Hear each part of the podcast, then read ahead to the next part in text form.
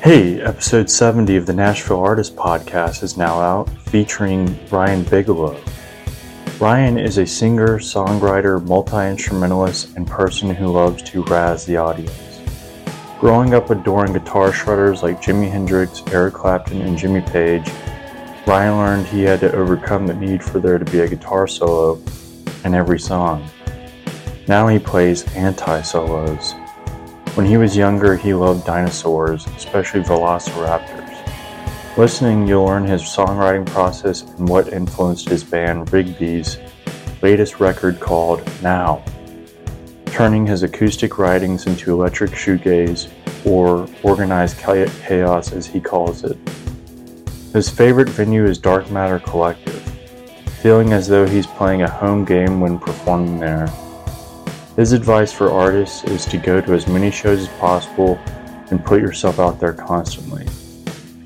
Quotes Even when it's raining on a Tuesday night, you haven't eaten dinner, and your life's all fucked up, spend your last $10 and go to the show. You'll feel like you are part of something. End quotes.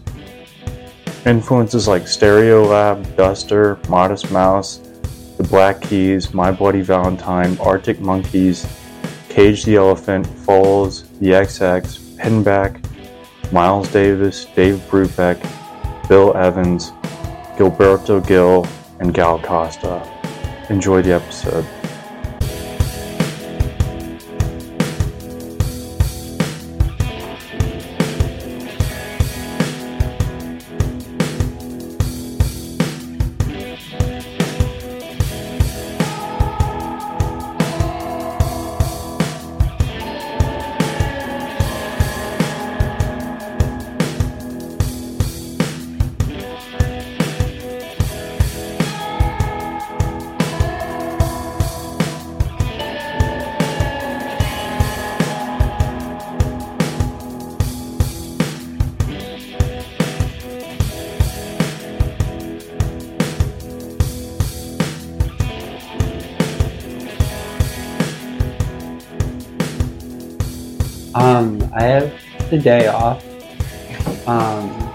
Very, very chill morning. I was over at my girlfriend's house. Oh, nice. We made some breakfast, Nice. and then I left.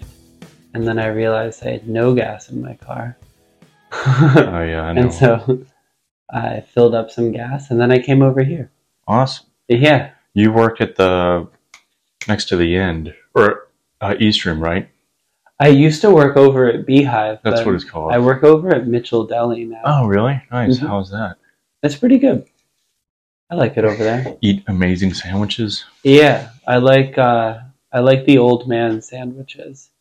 I like the sandwich. like the tuna fish sandwich, Oh yeah. the pastrami and Swiss.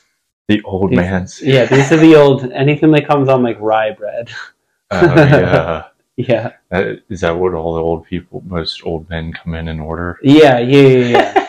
yeah. Me too. I I don't know what it is. There's something very Old hearty steady. about it. Tuna fish. Uh-huh. Yeah. Uh huh. That's awesome. I like um, whatever beehive too. I like how they trick you into thinking you're eating meat, but you're not. Yeah, yeah, yeah. I, I was over there for a while. It was good. Yeah. Yeah. I always feel good after eating there. yeah. I don't feel. I like to do the um. I I really like their Caesar dressing. Ooh. Um, and I like to do like a kale Caesar salad with Nashville hot chicken tenders. Oh, I'm gonna need to try that. Last time I was there, I got like one of their sandwiches. The Sammys are good. Yeah. Yeah, that was really good. Well, awesome. we had started here. Hey everyone, welcome to the Nashville Artist. I'm Jordan, and today Ryan Bigelow is here. Hey, I'm Ryan. Thanks for coming over. Yeah, thanks for having me, man. Cool. So, where are you from? I'm from the Northeast. I grew up on Long Island, lived in Connecticut, um, lived in each one of those places nine years a pop, Wow. and now I've lived here for nine years. Wow. Yeah. So I'm almost kind of more Nashville than anywhere else at this point. Once once it's ten years, so next August. Wow, you, you're the first New Yorkan I've had on here. Really? Yeah, Hell yeah. I'll make a fool of myself for you. that's awesome. When did you move here? Um, I moved here in 2014. I guess nine. years. Okay. Um, yeah, that that would be that would be nice. Well, yeah, we're approaching the 10th 10 year, year. so that makes sense. Wow. What um? Do you have any siblings? I have two younger siblings. Oh yeah. Yeah, What, Lauren and Matt. are they uh, also into art and music? Um, they both really like art and music. Um, I don't know how musical they are. Like, like they don't have like bands. My brother plays the drums. Um, Nice. he's got really good sense of time, which is cool because I feel like a lot of people who like play the drums professionally maybe don't. Yeah, yeah, that's true. Yeah, I saw them over um, Christmas like a couple weeks ago, and me and my brother were listening to a bunch of like new like drum and bass style music and stuff. Like, Like nerve. um, no, more like um, what was I? He was showing me something, and I forget what it is right now. But then it made me show him Machine Girl, Oh, okay.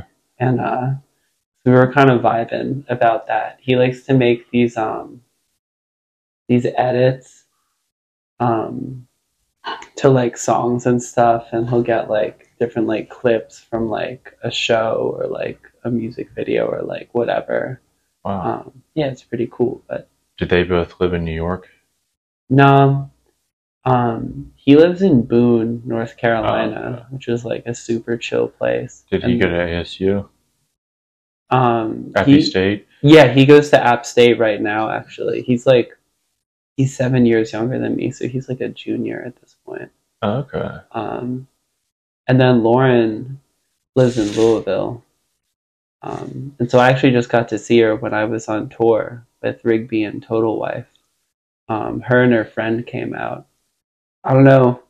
I don't know what they were expecting. They really liked it, but it was kind of funny. It was like a merger of of two worlds because like nobody in my family has really like seen me perform since I moved out of the house. Wow. Um, but my parents got to see me in Chapel Hill because they live in Raleigh, Oh, and then she got to see me in Louisville. Um, so that was pretty cool. Nice. Yeah. That's cool. What um what do they do or like what are they in school for or Um, what were they studying? my brother is um. I'm always a little. I'm always a little light on the details, but he he goes to school. He's on like a a D one like pole vault scholarship. Oh, sick. So he's like jumping in the air. He- He's clearly a very like multi-talented person. That's awesome. Um, but then he he studies like like video and like media stuff. I don't know what the actual major is called, but he wants to do like video editing stuff. Oh, okay, cool. And then Lauren works in like alcohol sales. So she works for this place that distributes like La Marca, Prosecco, and like all this stuff. wow. So she's always like competing to have like the the nicest looking booth with like all the labels facing out and like getting her products into like different stores and whatnot. Oh nice. She's a she's a go getter, so that's like the kind of thing for her. Unlike me, I I'm a chiller. so like what about your parents? Are they into music and art and stuff? yeah, I'd say they largely um, like helped me get into it. They're not. They don't really play music now. Um, my dad plays the trumpet, and so he encouraged me to play trumpet when I was in like third or fourth grade. Um, and so that's when I started playing. Trumpet. Um, and then my mom did like choir when she was in high school and maybe college too. She told me this cool thing about how she got to like go around Europe singing one time. That was probably super chill. wow. But um, they both really like like classic rock and like uh, they wouldn't describe it as post punk, but like kind of I guess like new wave and stuff like that, and and like grunge and stuff. Like they went to college and like that was when like Nirvana and whatnot was like coming out, Wow. um, and like Pearl Jam and. They both really like Alice in Chains too. That That's was, amazing. That's always my favorite. Do you have pretty young parents? Yes, I would. They yeah. Not to not to give away their No, yeah, no. history, No, but, but yeah, they definitely had me when they were pretty young, uh, which is like cool for me because I got to have like young, chill parents. Um, it's just rare that you meet someone who's like close to our age, whatever, and their parents like were coming of age in the nineties. yeah, exactly, like- exactly. I, I have very old parents, so like when I grew up, I was listening to fifties and sixties music. oh yeah, I yeah, had to discover eighties and nineties music on my own. that's funny. See, that's the thing with me with like because I love like old music. I feel like I listen to older music than they do. Yeah, I'll be showing my mom like like a Sonny Rollins record, and she'll oh really? wow, this is awesome. Like, who's this? And I'm like, Sonny Rollins, live at the Village Vanguard, man. Yeah, man, that's so wild. Yeah, like two different spectrums. Like I Yeah. grew up on like Temptations, Four Tops, Motown, and like early '60s music. yeah, And so like sick. it's wild to hear someone who's like closer to my age, whatever, and their parents are like, they're listening to like Seether. like yeah, or like yeah, like more or less what we I'd say I listen to now. yeah, no, exactly. Wow, that's really cool. So, um, what were you what were you into as a little kid? Um, mostly dinosaurs. Nice. Um, yeah, I I didn't really like like storybooks, but like every night I'd ask my mom to read me the dinosaur encyclopedia. And so we'd learn like some facts about like the Cretaceous era and whatnot. Um, and then the music that I liked when I was like really little, um, my favorite songs were um, Master of Puppets by Metallica. Um, I really liked War Pigs by Black Sabbath. Um, I feel like kind of that's kind of funny for, for a kid, like a little four year old, to be liking all that. Yeah, I was definitely like a rocker when I was young. Um, but I also liked like like some pop stuff. Like I my favorite like pop singer was probably like Rihanna. Yeah. Um, so I really liked her. I really liked Madonna. My mom showed me her. Um, yeah, What was your favorite dinosaur? probably Velociraptor because of um the Jurassic Park movies. Oh, they were, yeah. they were like the smartest and the fastest, and so I was like, I guess as like a young New Yorker, you want to be the smartest and the fastest.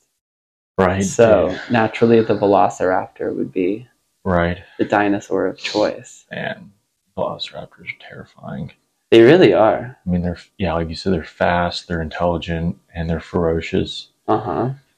Also, I heard like, according to Steven Spielberg or someone, they made the Velociraptor a lot bigger than it really was. Apparently, they're In the only, movies. apparently a Velociraptor was only like this tall. Oh shoot! Yeah, that wouldn't have been as intimidating. Yeah, they're more like the Compys. Do you remember the Compys? Compys, the tiny dinosaurs. Oh, the tiny. Yeah, yeah, yeah. that eats that one dude. Uh huh. Yeah, they're apparently more that size. Oh, that's funny. Although I thought the Compys were terrifying too, because They were. Yeah. they ate that little child and then like just yeah. Imagine being bit to death like tiny bites Tiny- till you're yeah. I've thought about that before, like what it would be like to be like an animal just getting like eaten in the wild. Sounds like the worst. Sounds terrible and slow. It makes my problems feel more manageable. yeah, you just gotta focus on that every day and you're like, wow, I'm not getting Oh, eaten. yeah, I'm not getting like eaten by like a, a shark in the ocean. That would suck. I would hate that. Yeah, sharks are terrifying too. Yeah. The fact that you could be swimming and they come up underneath you. yeah. I know, and I, I love the ocean and the water, but the fact that I can't like see in there, I'm like, I don't know, man. Yeah, something. could Not getting up. in too deep. Yeah, exactly. So, when you were younger, what first got you into like art and music? I really liked um I really liked drawing when I was Drawing. younger, more so. Um I really liked using like pastels and like crayons and stuff. Um and I really liked drawing like pictures of like like whatever like my favorite animals were. Um and I listened to music and like I had to play like the recorder and like xylophone in school, but it didn't really it didn't really stick with me until I was like 10 and I started to play the guitar. And then I was like, "Oh, music is like music is badass. Like I don't just have to play Hot Cross Buns. I can play like Purple Haze by Jimi Hendrix." Oh yeah. and and that's like way cooler. So when you were ten, you were like Jimi Hendrix was a big influence. Yeah, once I started to get older, I just cared about like about like shredding. Oh yeah. because I I thought it was like badass. But so Jimi Hendrix is definitely my favorite guitar player. Um, I liked um, and I feel like a lot of like classic rock and like kind of like jazz people would like never play a solo the same way twice Yeah. and that was always like my goal was to just like kind of like free yourself from like memorizing like a solo. And i would i would learn solos like note for note but just so i could have like a couple more like licks that i could like whip out. But I, I always thought it was important to like not play the same thing the same way twice um, which was kind of which is like a fun challenge Yeah. i think Did you? Is that how you carry yourself on guitar now? You still want to play not the same thing? if i'm doing like a an improvised section which young ryan would be disappointed to learn that i don't play guitar solos in all of my songs now but sometimes i'll i'll throw in like a cheeky like noisy you know now it's it's not cool to like shred but you can do like a noise solo Yeah. so i'll do like an anti solo Anti soul. Yeah. play an anti solo now, and I won't do my anti solos the same way twice either. Ooh. So young Ryan can rest assured. That's awesome. So, like, what other guitarists or music were you into when you were younger? Like, you said shredders. Like, yeah, I really liked. Um, I really liked a lot, like especially at that age when I was first getting into guitar. I kind of thought that all those like classic rock guitarists were like just like the greatest players like of all time, and now like I have probably a more nuanced opinion about it, but I definitely really liked Jimi Hendrix. Um, I don't think either of these people are great humans, but I really liked Eric Clapton and Jimmy Page. Um, I really, really love. so Eddie Van Halen Yeah, was like the, the latest. he was um, or at least when I was like younger and like first learning guitar.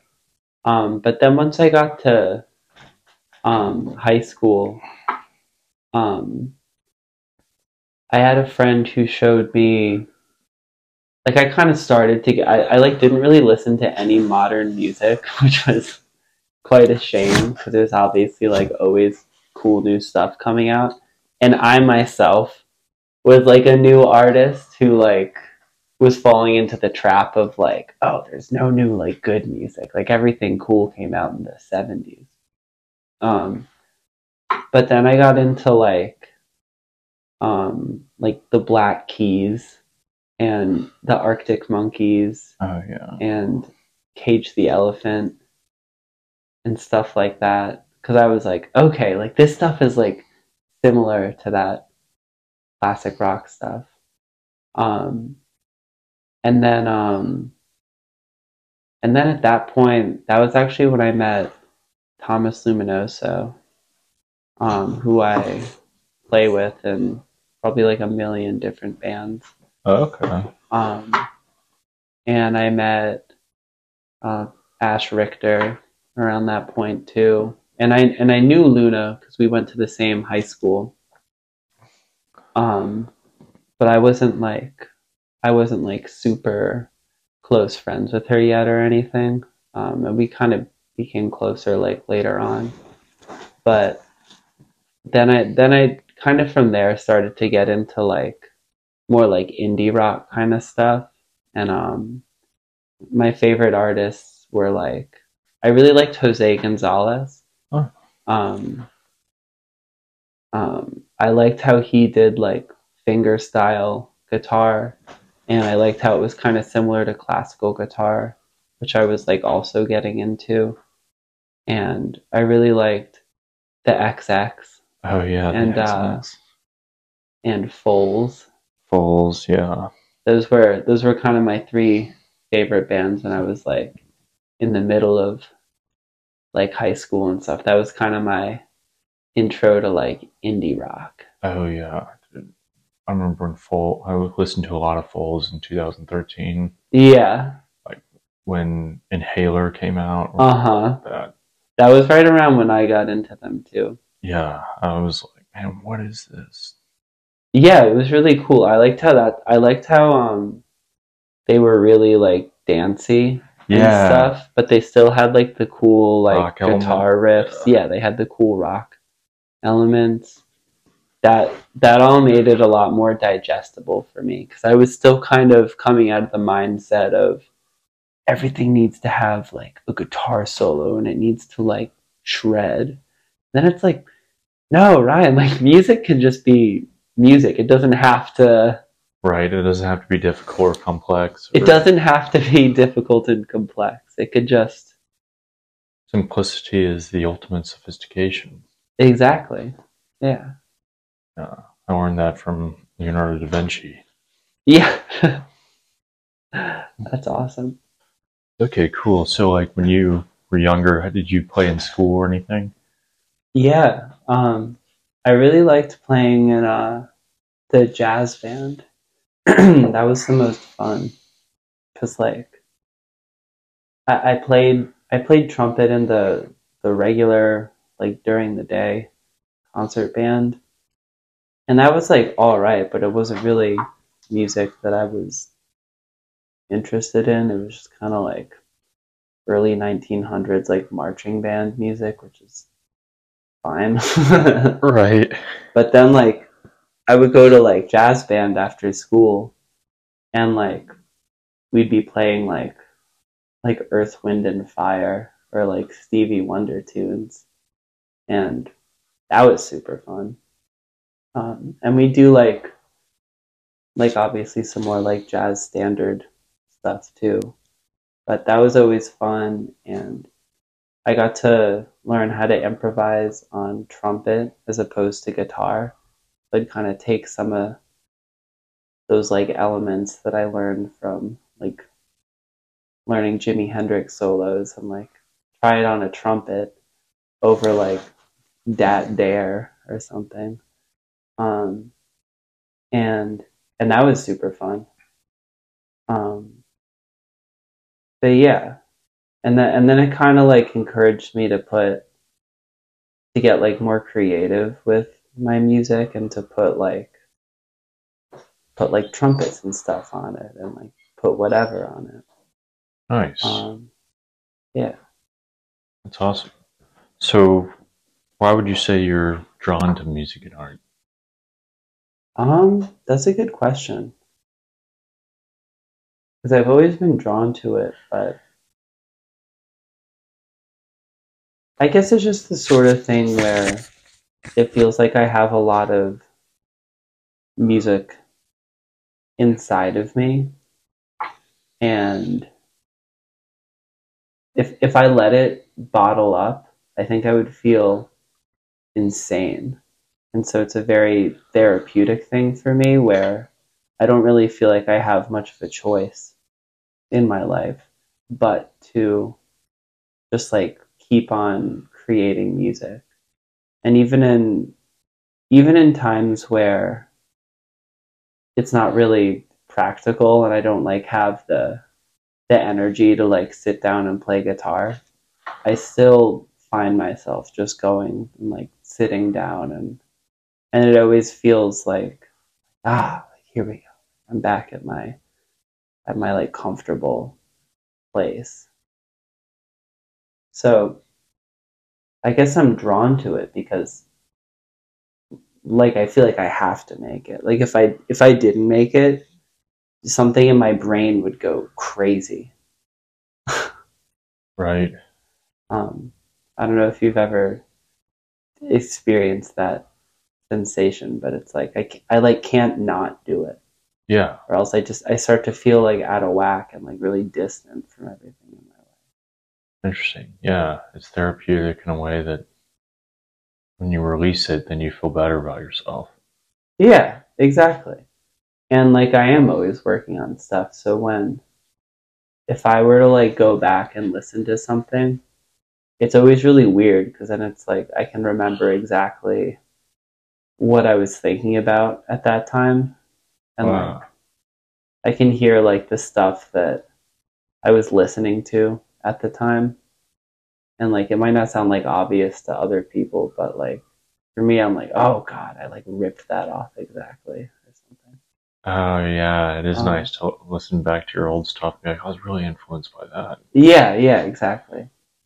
Um Nice. So, like, how do you have routines for developing guitar or singing or anything like that? That's a good question. I guess I don't really have any sort of routine. I normally, well, I guess I kind of do. I never, I never like try to write something. I don't, I don't really know how to describe that, but I never sit down with the intention to, I'm gonna come up with like a new song right now. It'll kind of be like, I like think of like I'll like have like an idea in my head and I'll kind of just like sit down at a guitar and like start plucking like some random things. And then it's like before I know it, I'm like, oh, I better take out the voice memos app and like I'll just like record this like little like riff onto it. And then I'll kind of I like to like kind of mumble, improvise some lyrics on top of it just to get a sense of like melody, and then that can like inform the chords and like the song structure and whatnot. And so I guess it's like somewhat of an organic process, and and sometimes I'll come up with a song in like like five or ten minutes, and it'll just be like, oh, this is it. And then sometimes it'll be like two years of like tinkering with like one riff and then I'll be like, oh, like that fourth chord needs to be the same as the second chord actually. Or like fourth chord needs to be like different or whatever it may be. Um but yeah, I'm definitely kind of like a a perfectionist in that way. Like I wouldn't walk into a recording studio without like the full idea for a song in my head. I know that anytime I try to be spontaneous and I'm like, I'm just gonna like lay out these chords and like I don't really have an idea for the ending, but I'll just figure it out as I go. It's like no, because you're like actually gonna figure it out, or like I will actually figure it out like a couple weeks later, and then I'll just hate the version that I recorded with like the quote unquote incorrect ending. And so whenever I sit down to like actually record something, I always know exactly what every single part is going to be and like exactly what the structure is and there really isn't much left up to question there. Nice. You plan to the end. Yeah, I definitely plan to the end. I feel like the only time that I'm improvising stuff in the studio is if I'm asking somebody like, "Oh, like how should I should I sing this part different? Should I like go higher here?" It'll be more like little last minute tweaks cuz like I mean, you, you can't plan everything.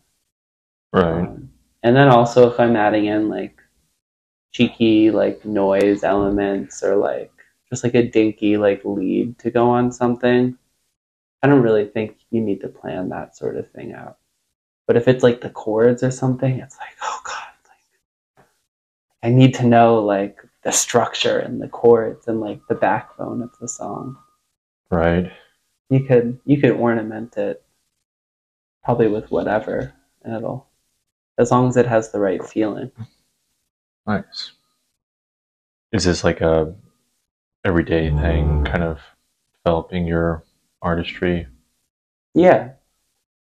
I definitely work on it every day, although I don't really write new songs every day. I think a lot of the times I'm prac- I have like a set list in my head of like seven songs that I'm just like kind of thinking about at the moment.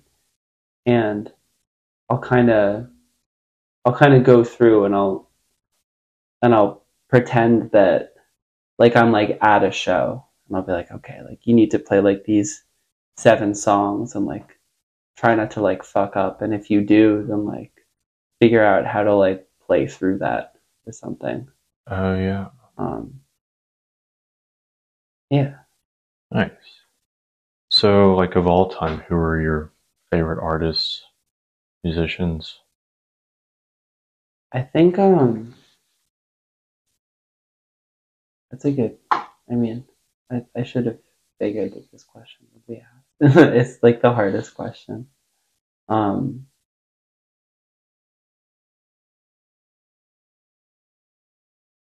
I'd say like probably probably someone like uh Stereolab or like Duster would be one of my all-time favorite artists just because I feel like they kind of they kind of hit everything for me in a certain way. Um, I like both of their lyrics.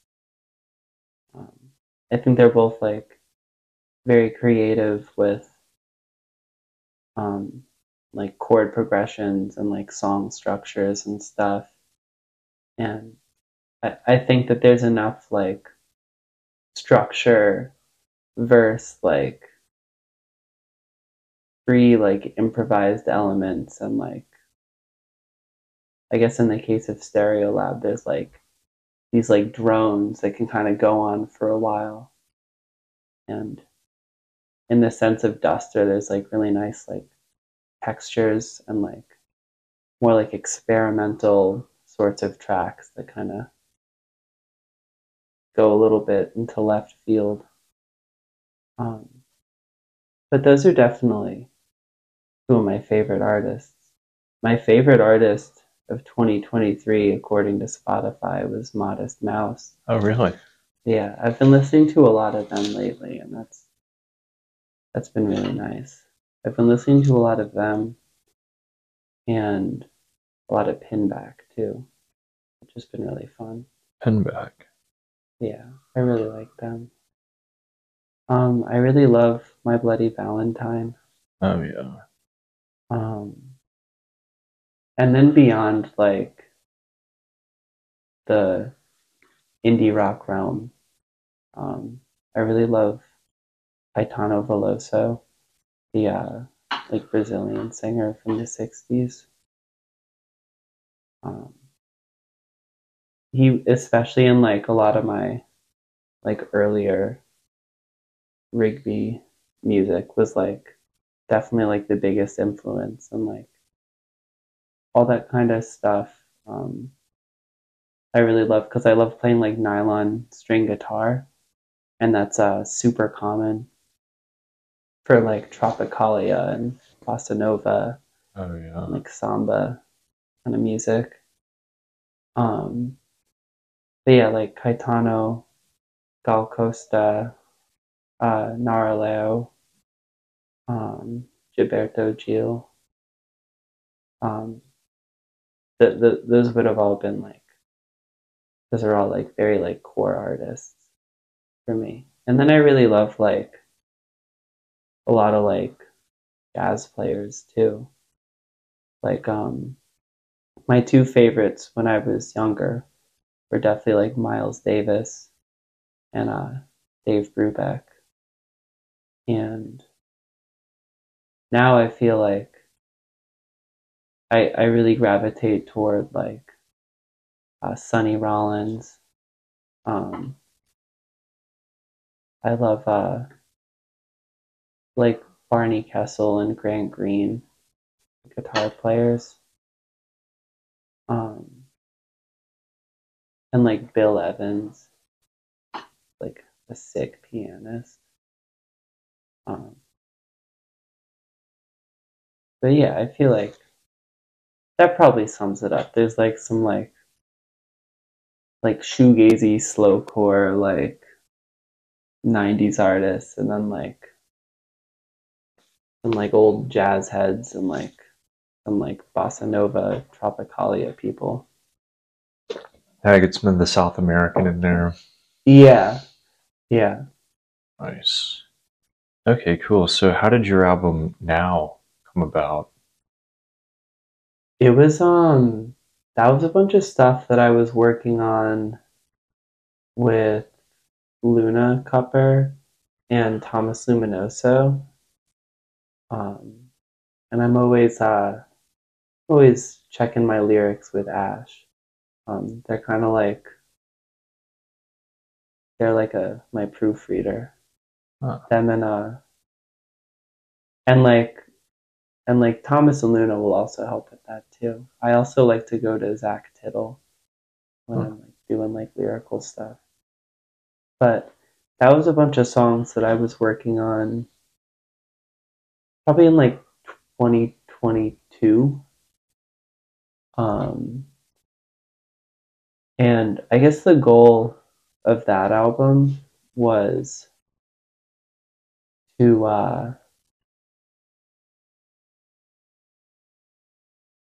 have like pretty like simple and defined like guitar parts and to kind of make it feel like it was just being played by a band and to also make it feel like it was played as it was written which would have been just on an acoustic guitar in my bedroom because even though i i always kind of have pretty loud guitars with like a bunch of different distortion layers on it and whatever. Um, it all just kind of starts as like really softly played acoustic guitar, like in my bedroom, trying not to wake up my roommates.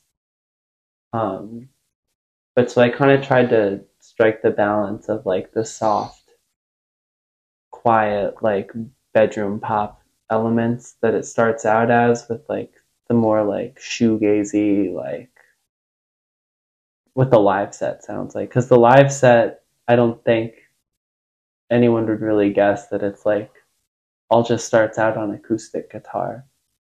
Um, because it's definitely like pretty loud and like I encourage Luna to hit the drums like very hard. Yeah. Yeah, what were like some of the themes that you explored writing that? Um, I think uh, most of most of my lyrics are kind of like it'll be talking about it's like very like emo in the sense that it's like literally just like about emotions and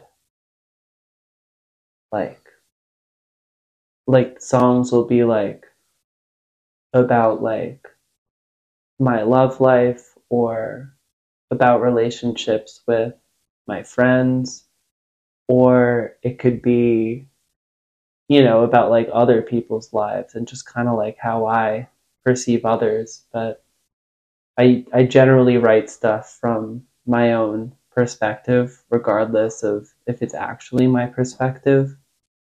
Like, like I could write a song that's first person, but I'm like talking about like I'm really just talking about like my friend's life and like kind of what I perceive in there.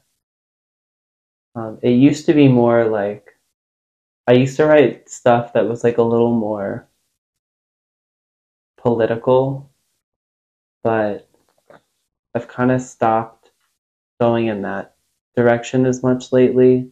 And if I do touch on that, it'll be more of it'll be less like Stereolab like Marxist music and more like uh more like I mean, I'm not comparing myself to Bob Dylan, but like I'll be trying to do the Bob Dylan thing where he's like kind of just talking about like his day and is like throwing in like anecdotes and facts, but like that stuff could maybe be perceived like like it could be interpreted in like a political way. Like it definitely it it kind of takes a side. Nice. Um, I guess I'm thinking of that. There's that song like "Overdraft Coffee," um, which is basically just about being like broke and like overdrafting because you want to go buy like a cup of coffee, um, which is kind of just like a cheeky song, but then it's like.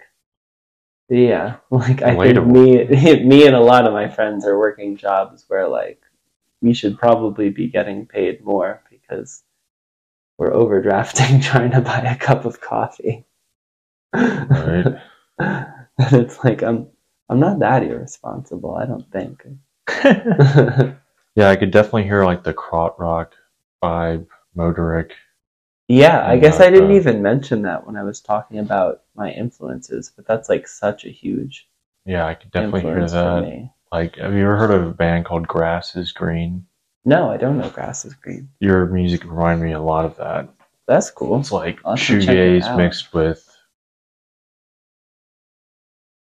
like emo kind of lyrics mixed with metal. It's weird. It's Cool. some strange music, but definitely has like ethereal vibes mixed with like tension, mixed with like spacey. I don't know. That's cool. Yeah, I'll have to check that out. yeah. Grass is green. They're no longer a band, I don't think, but they're from they were from Neu York or Chicago, somewhere like that. No, But yeah, that album, your album, reminded me a lot of that. Also, did you get the now influence from New? No, um, I think that um, the the only like I wanted to call it now. I don't know. I don't know why. I just kind of once I got it in my head, I was like, oh, it's just now, because I think it took forever for me to write and record the my third my third album, um, Big Night Out. And so I was like, I need to like release this now. Like and I just wanted it to be like very like in the moment. And and that's why it's it's now. However, I will say that when Ash and I were like collaging for the album cover, I definitely was inspired by that album cover. Um, with like the red, because it's like the now has like the it's like kind of a similar thing where it's like a three letter word and it's got like the exclamation point mark, Yeah. at the end. Um, that was definitely like a cheeky, like kind of nod to that. Heck yeah. What would you say, uh, like, uh, inspires your creativity? I would say that um, I I have a lot of it inside me, and I guess like I was saying before, like like I feel like I would I would be making music regardless if I played shows or if anybody listened, and so there's something like innate that is just kind of calling me to be creative, and I don't really I never really force it. Like if I don't feel like playing guitar, I'm not just gonna force myself to. But more often than not, I just kind of find myself sitting down and I'm like, well, I'm just gonna pick up my guitar just just to see what happens. But definitely, um, I mean, all of my friends too, um, encourage me to be really creative, and I'm fortunate to surround myself with people who are kind of always looking to make art with me and like like it's it's very often that I'll go over to Thomas's house or Luna's house and I'll just like call him up one night and be like, yo, like can we like can we work on a recording? Like I have a song in my head and I want to just like get it out there.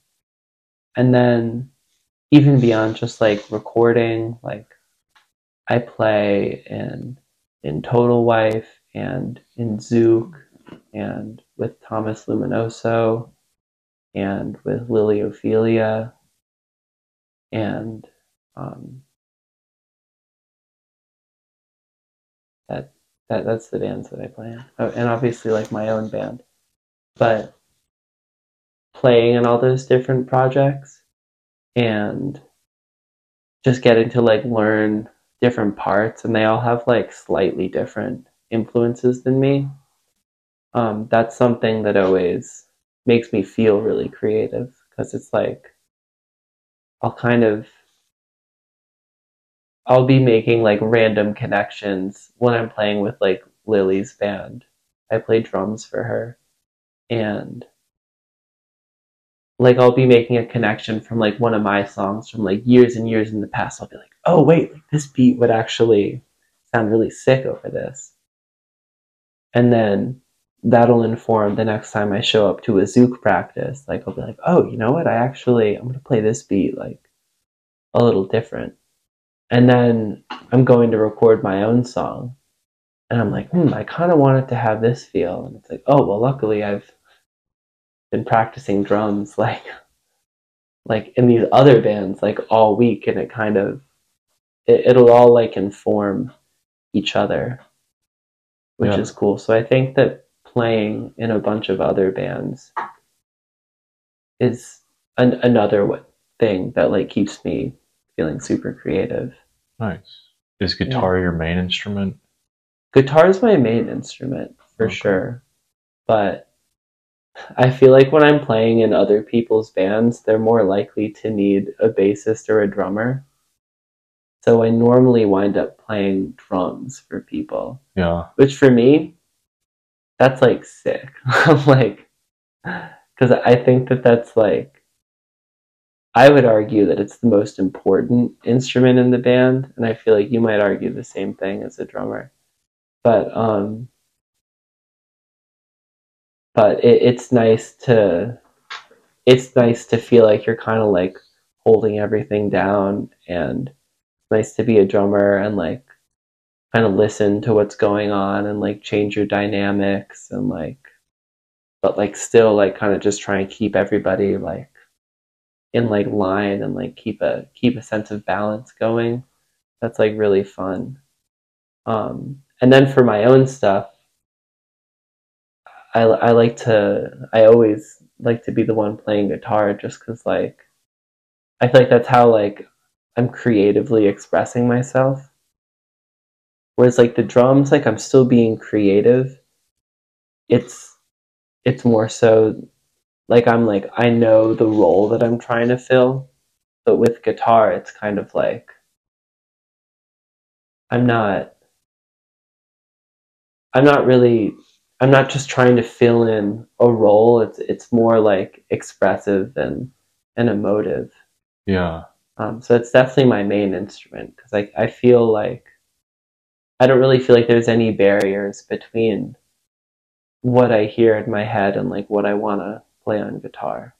Right. Unless I'm like unless I'm trying to play like jazz songs with my friends. And there's definitely like then there's barriers that come up where I'm like, okay, I don't know all the proper scales and the best chord shapes to play here. But just in terms of like expressing myself in my own like whatever indie rock music I make, um, I, I don't really feel barriers there. Nice. Yeah. How would you um, best describe the type of artist you are? In terms of like genre, However, I think um like you as an artist, as an individual, I guess. yeah. I would say I'm probably first and foremost like a songwriter. Um like even more so than than being the leader of like a band. I feel like I'm always just kind of making like songs and for me like that's like the the beauty of it is like making something and it's like I could very like easily write down like a, a chart with like the chords for one of my songs and I feel like that's the thing that like I really enjoy doing. So I think of myself as an artist as like a songwriter. I think that the most important thing in like performing it for people is I want like a healthy amount of push and pull between like quiet and loud um between dissonance and resolution um and I like a sense of organized chaos.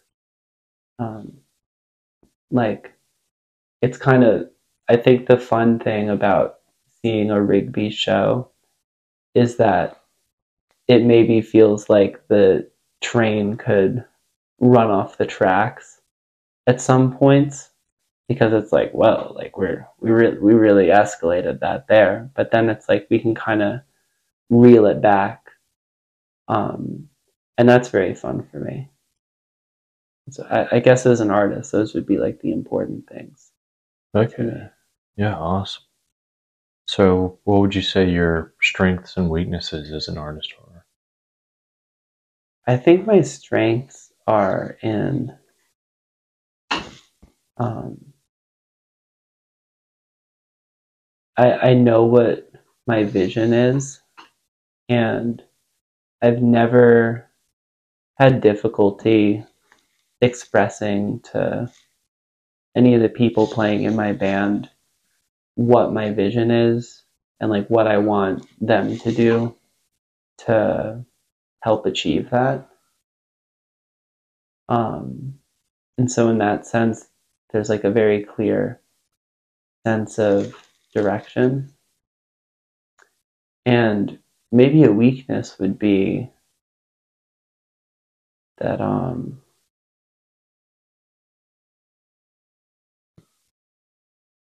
I feel like my weakness is when I'm actually trying to put my ideas down like in the studio and like I'm trying to really finalize things. I'm like quite indecisive and I kind of need everything to be perfect and then I can also recognize that like nothing will ever be perfect. So I'll kind of, I, I have a, a bad tendency of like going back and like overcorrecting stuff. When I think a better use of my time would be just write something that does the thing that you actually want to do. Like don't don't go back to an old song that you you finished a year ago and is like recorded and almost done. Like, don't change that. Just write something new that has that vibe that you're now looking for. Yeah. So it's like maybe I kind of, I can like, I'm sure of myself, which is my strength, and my weakness is that I'll go back and doubt myself. but fortunately, having a band that kind of keeps that in line because I'm not going to make them do a whole new thing every week. And I changed I, everything. Now y'all got to change. Yeah, yeah, yeah, yeah. I think that would be unreasonable.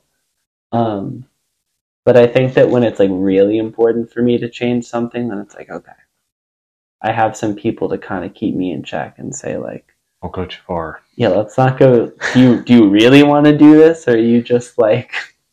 Did you just listen to an album that like sounds different that you love um, sounds different from the stuff that you make And now you just want everything to sound like that. Right. okay, cool. So you've been in Nashville since 2014. hmm What initially like brought you here? I went to Belmont Oh, actually. okay. Yeah, and I went to Belmont because Thomas Luminoso went to Belmont. I just kind of followed him here. And y'all were like high school friends? Yeah, we played in a band called Total Life together. Total life. Yeah, Total Life, like the Foals album. uh, we were really big Foals fans. Uh, but so High school was back in New York. it was in Connecticut. Oh, in Uh, Connecticut. yeah, I lived in New York when I was like younger, but um,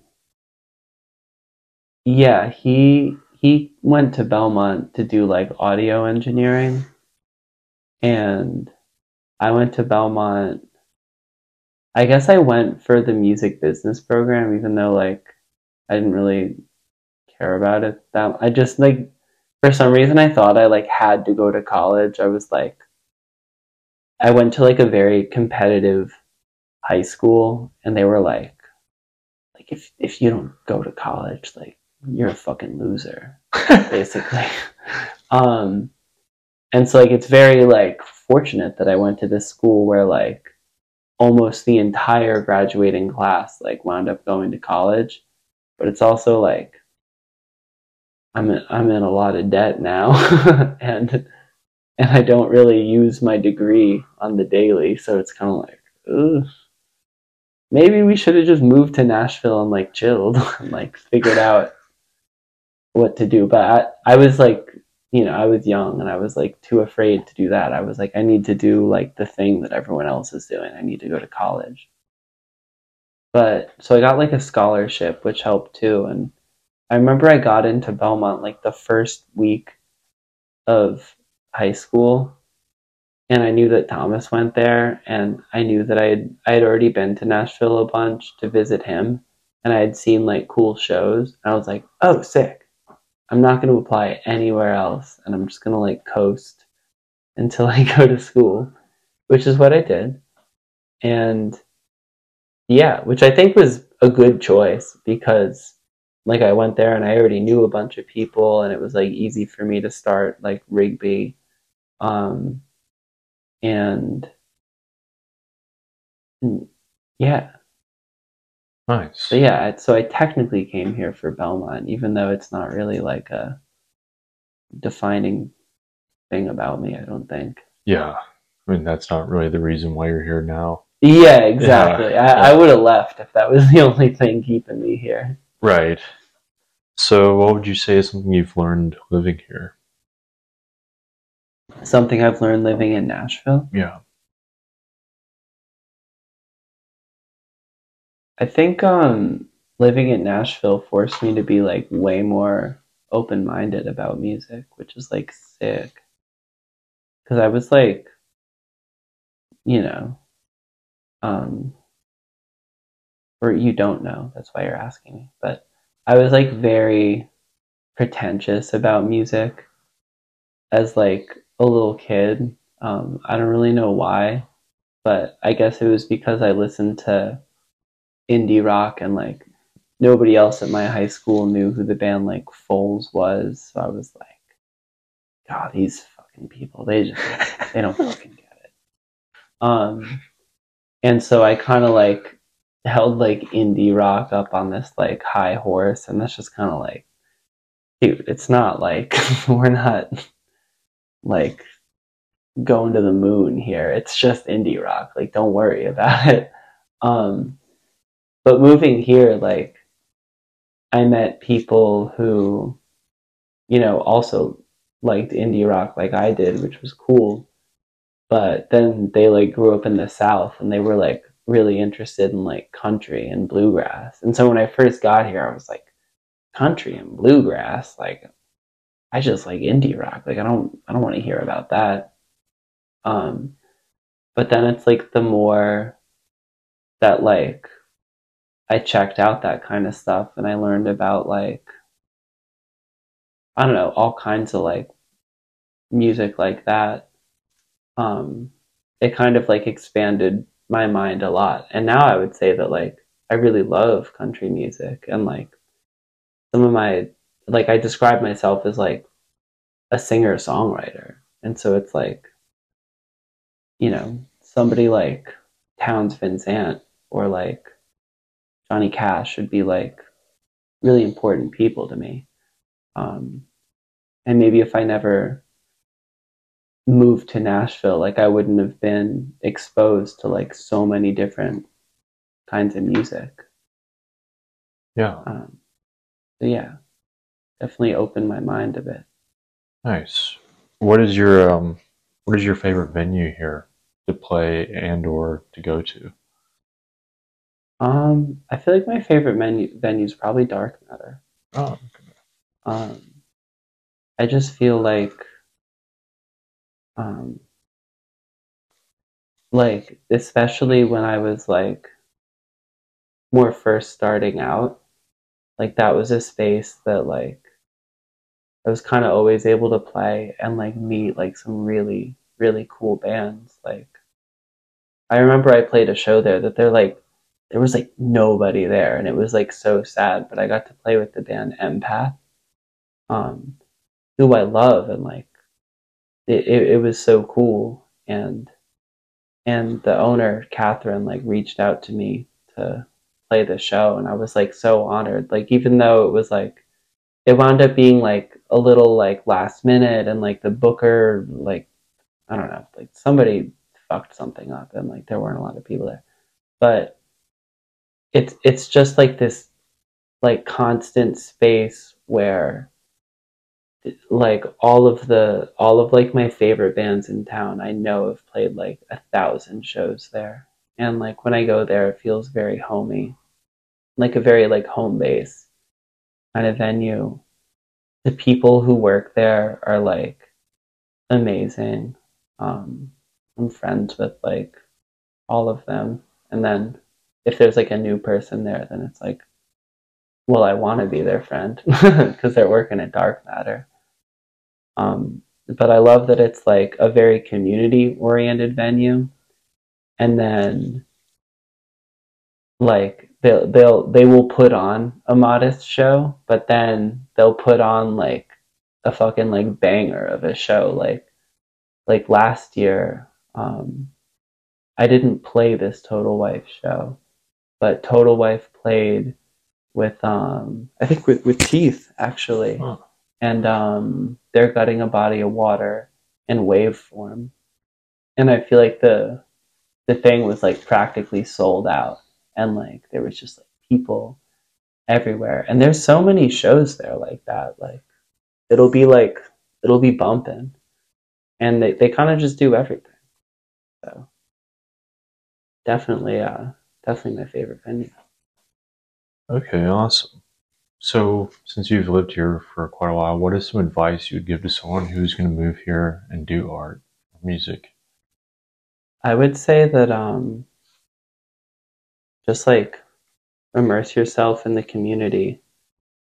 Um, and the first thing, the first way to do that is to just try and go to like as many shows um, as you possibly can. Um, I mean, especially especially for music, um, and in a town where like so many people are musicians, like sometimes it can be difficult to get people to come out to a show. So, like if you're one of the people there, like, and you're just showing like constant support, like, you're eventually just gonna meet everybody because that's like that's where the people go to. And you know, once you meet people, then you're talking, you discover that you both really like like German Kosmische music and like post punk and like whatever the fuck. And then you know, that that's like how you start like bands and like form relationships with people. So I definitely feel like just putting yourself out there, even if it's like Tuesday night and it's raining and you haven't eaten dinner yet and like your life's all fucked up. It's like spend your last ten dollars, just go to the show. Yeah. That would be my advice because then it's like you're you, you'll feel like a part of something and and people will want you to be included too but it's not it's not a competition Right. That's awesome. So, reflecting back on when you first started as an artist, what is one of the biggest challenges you've had to overcome and how did you get through it? i think for me like the biggest challenge would be like like feeling and and it like doesn't even have to do with being a musician but actually just more in terms of like confidence is like just like actually being confident and putting yourself out there um and that goes further than like being on stage because when i'm on stage like i feel very confident and like i truly like i'm pretty like unfazed if there's like if there's like hundreds of people in the audience. It's like i don't that's not i don't feel like nervous or whatever. Um it's just kind of like i know i'm just gonna like play my part like i always do. Like it's not really different for me than like practicing in the basement but actually feeling confident to like to talk about myself like as a musician when i'm not on stage. Um to like post something onto social media and to feel like oh god like is this like cringy and i'm like a loser or something? And it's like no like nobody's thinking about it that deeply. Like it literally doesn't matter. Um but i feel like as an artist i've i've had to realize that it's not ju- even though it's maybe mostly about being like a recluse like recording and then like going out to shows like it's also about like putting yourself out there like as a person. Um and that's like super weird for me because it's like i don't really want anybody to perceive me as like a person that exists that feels really stressful but like the entity Rig B i'm like you can perceive that. Like that's that's cool. But then it's like no there is like a person behind Rig B and it's me. And so it's like i have to kind of like promote myself. And that's something that i'm like still working on feeling okay about. Like when i look at my instagram profile and i see like pictures of my face i'm like i'm like oh that's so weird like i don't like seeing so many pictures of myself but then i remember that like that's just kind of part of like the grind that you have to be on and it's like It's one of those okay i'll i'll play the game i'm here man Right. It's one of the walls you have to get over. Like, kind of have to be like, first off, no one gives a shit. So, like, put yourself out there. yeah Eh, Like, get over yourself. You're embarrassed, whatever. It doesn't matter because no one cares. But, like, that is like, you Yeah. kind of have to, like, get used to making a fool, or you think you're making a fool, but it's not really a fool of yourself. yeah you're actually just like showing confidence and people probably respect it like i Yeah. know i respect it when other people do it Exactly. Because So- you know it's tough. And that's Yeah. what's holding a lot of people back. yeah But when you do it and then you get over it, you're like, yeah, yeah it feels really good yeah, exactly. Yeah That's awesome. So, what would you say is one of your biggest personal growths from last year to this year? Hmm. um i feel like i've grown a lot like i guess like emotionally or something like i feel like i'm kind of i feel like a lot more at ease in like larger social situations and like presenting myself like online and just being like comfortable with myself as a person. Um, and i think i'm a lot better now about like being myself around everybody and not just around like my closest like seven friends or whatever. But i think for a while like i could only ever really be like my true self around like a very select few people and then maybe in the past year i've learned like oh like you can be yourself around like everybody and that's like a good thing. People, Strength. it's a strength. People like that. People, people want you to be like a little different. If you're the same as everybody else, then What are you doing? you're bringing nothing to the table. right. Yeah, Yeah, and if I've learned that if you are truly yourself, you give the confidence to those around you to be themselves as well. yeah, Because you're like, wow, he's you know being wild and crazy, like weird. Then what am I being subconscious for? yeah, yeah, yeah. yeah. Like there's there's no reason. Just Exactly. let your you know your freak fly or Freak- whatever. Ooh, yeah, let your freak fly. I like that. Okay. So how can people support you as an artist? um, people can people can come out to shows um, that we were playing on on January 11th at the Blue Room. I feel like this will probably come out after that. That's awesome. The Blue Room. Yeah, Nice, dude. I love playing the Blue Room. I think that's that's like another really really great venue. Yeah, I really want to play town. there. It it's awesome. They they treat artists like really really well there. Um, Chibi is great. Megan is great. Um, Sarah is great.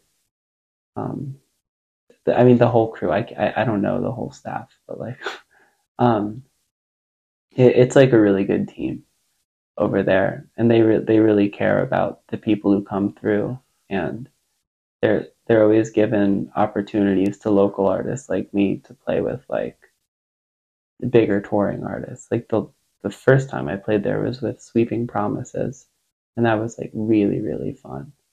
Um, and just as like a fan of that band, it was like wow, now I get to like open up for them. Like I would have been at this show anyway Ah, and so that that's fun. But pe- people can um people can come out to shows. That's like probably the best way to support, just because, and it's like probably the most fun way to support because like I, I think that my music is best experienced live. Um, and like I like to have like my cheeky banter with the audience, and I kind of like to I don't know. I, I don't know. I like to I like to have a little fun. I like to razz people when they're there, which is a, a fun thing for me, I guess. Um, so maybe don't come to the show if you don't want to be razzed. Um, you can of course like like listen like on Spotify, like throw it on like a playlist or something.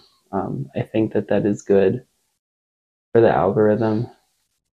And if it's not good for the algorithm, then I can check on like my Spotify app that like somebody added it to a playlist and I'll just like feel good. so like you can help me emotionally. And then um you can buy it on Bandcamp. Um that would be like the preferred method to buy it. Or if you come to a show like I have t-shirts for the album now and I made some cassettes with um Ash Luna and Sean's label Ivy Eat Home. Um, I feel I feel super good about that. nice. Yeah. Cool. How do you like now? How do you consume media? Do you have like favorite YouTube videos or? Yeah, I do. Um, my favorite my favorite YouTube video right now is um a My Bloody Valentine performance in 1989. It was their I think it was their first ever American show. But J Mascis was running sound. Oh wow. Um and it sounds like amazing. Like you can actually hear the vocals. Which I think you can Of Dinosaur Jr. Oh no, of um J Mascis. Well, he's like running the soundboard, and like you can actually hear like um, uh, uh, Kevin Shields and Bilinda Butcher's Oh yeah. um, vocals, um, which I feel like are normally like buried in every like live performance I've ever heard. Wow. So it was like clear to hear. Like yeah, that's like the thing with shoegaze is you don't really know what the lyrics. Yeah, like. but like you you can totally hear it in this, and it's just like. I think it's just kind of a cool novelty that like J Mascis is on the soundboard. I'm like, what? Like, Um, I guess, I guess they were like friends or whatever, but I really like that. Um, I really like. Uh, oh, there's a cool. Um, there's this band called Thanks Cagoule. Um, and they have a YouTube video that's like a house show. Um, I don't know where it is, but they they don't have a whole bunch of stuff online, and they they don't they don't have anything on like Spotify or anything. So kind of that YouTube video is like the best way to listen to their music. Um, that's something that me and like all my friends have been into for a while. Um, but yeah, that's an that's another one of my favorite YouTube videos. Nice. Do you have any like favorite movies or TV shows you watch? Yeah. Um I just I don't know what my favorite movie is, but I just watched that movie Saltburn. Huh. Um and that was like really really good. Um it's like really creepy like uncanny valley, but that's the sort of thing that like I really like. Like I like suspense movies, um, and like dramas and stuff. Just stuff with like a darker sort of edge. But then I also like stuff that's really stupid and like um, all my favorite TV shows are like probably like reality TV. Um, like I think um, like I like watching like uh, all the all the cooking shows specifically, like anything with like Gordon Ramsay or like Guy Fieri or um, Anthony Bourdain. Like, I just I, I feel like they're just kind of like out in the world and like it's just it's just like I'll just sit and watch it for like ever.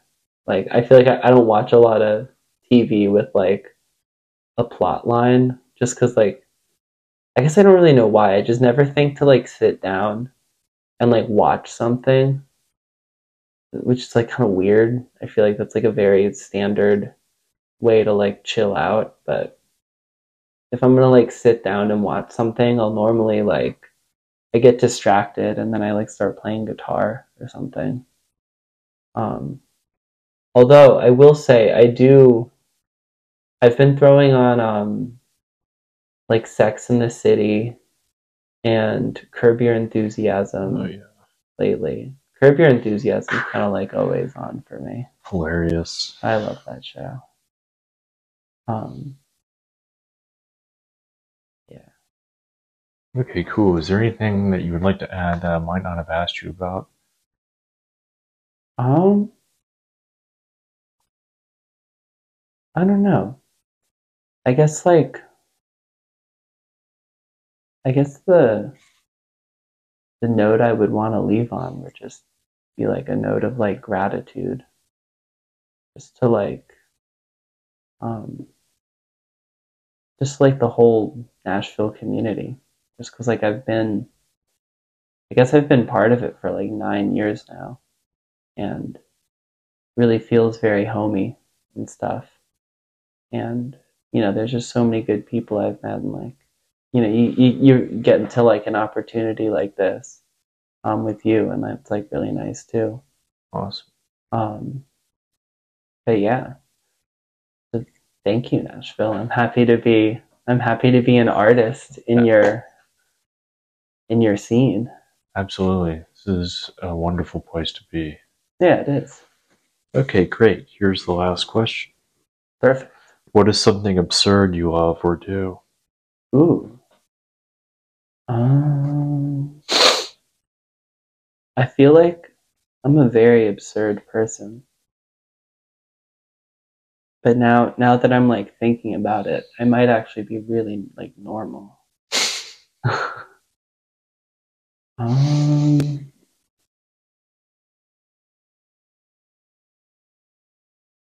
Mm,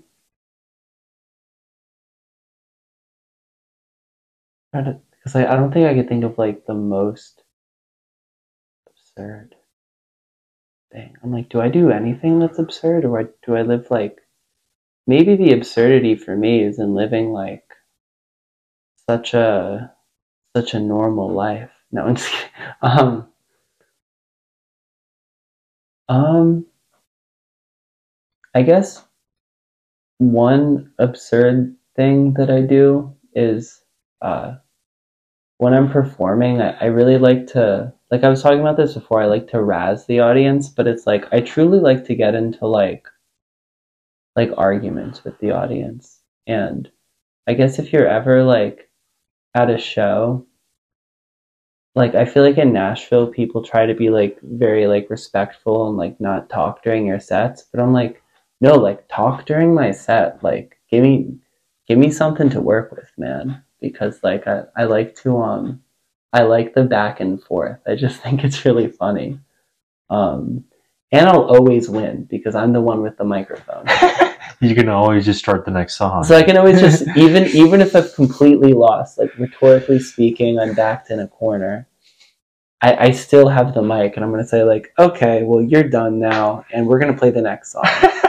So, you know. Always have the final say. Yeah, yeah, yeah. Maybe, maybe that's why I like being on stage so much. It's the only time you can always have the final say. Right.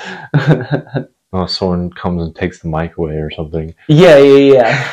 And then I would have to, then I'd have to throw down, and I yeah. don't know. I don't know how that would go for me. I don't. I don't think I. I don't know if I could physically overpower like anybody who came at me. Um, I'm not really a I'm not really a fighter. I'm a fighter with my words. Yeah. But if you if you if you tried to take the mic away from me, I might just be like, Ooh, okay. A step too far. Yeah, I'm like, I don't know what to do now. I don't have the mic anymore. All right. Well, awesome, dude. Well, thank you for coming over and doing this. Yeah, thank you for having me, man. Absolutely.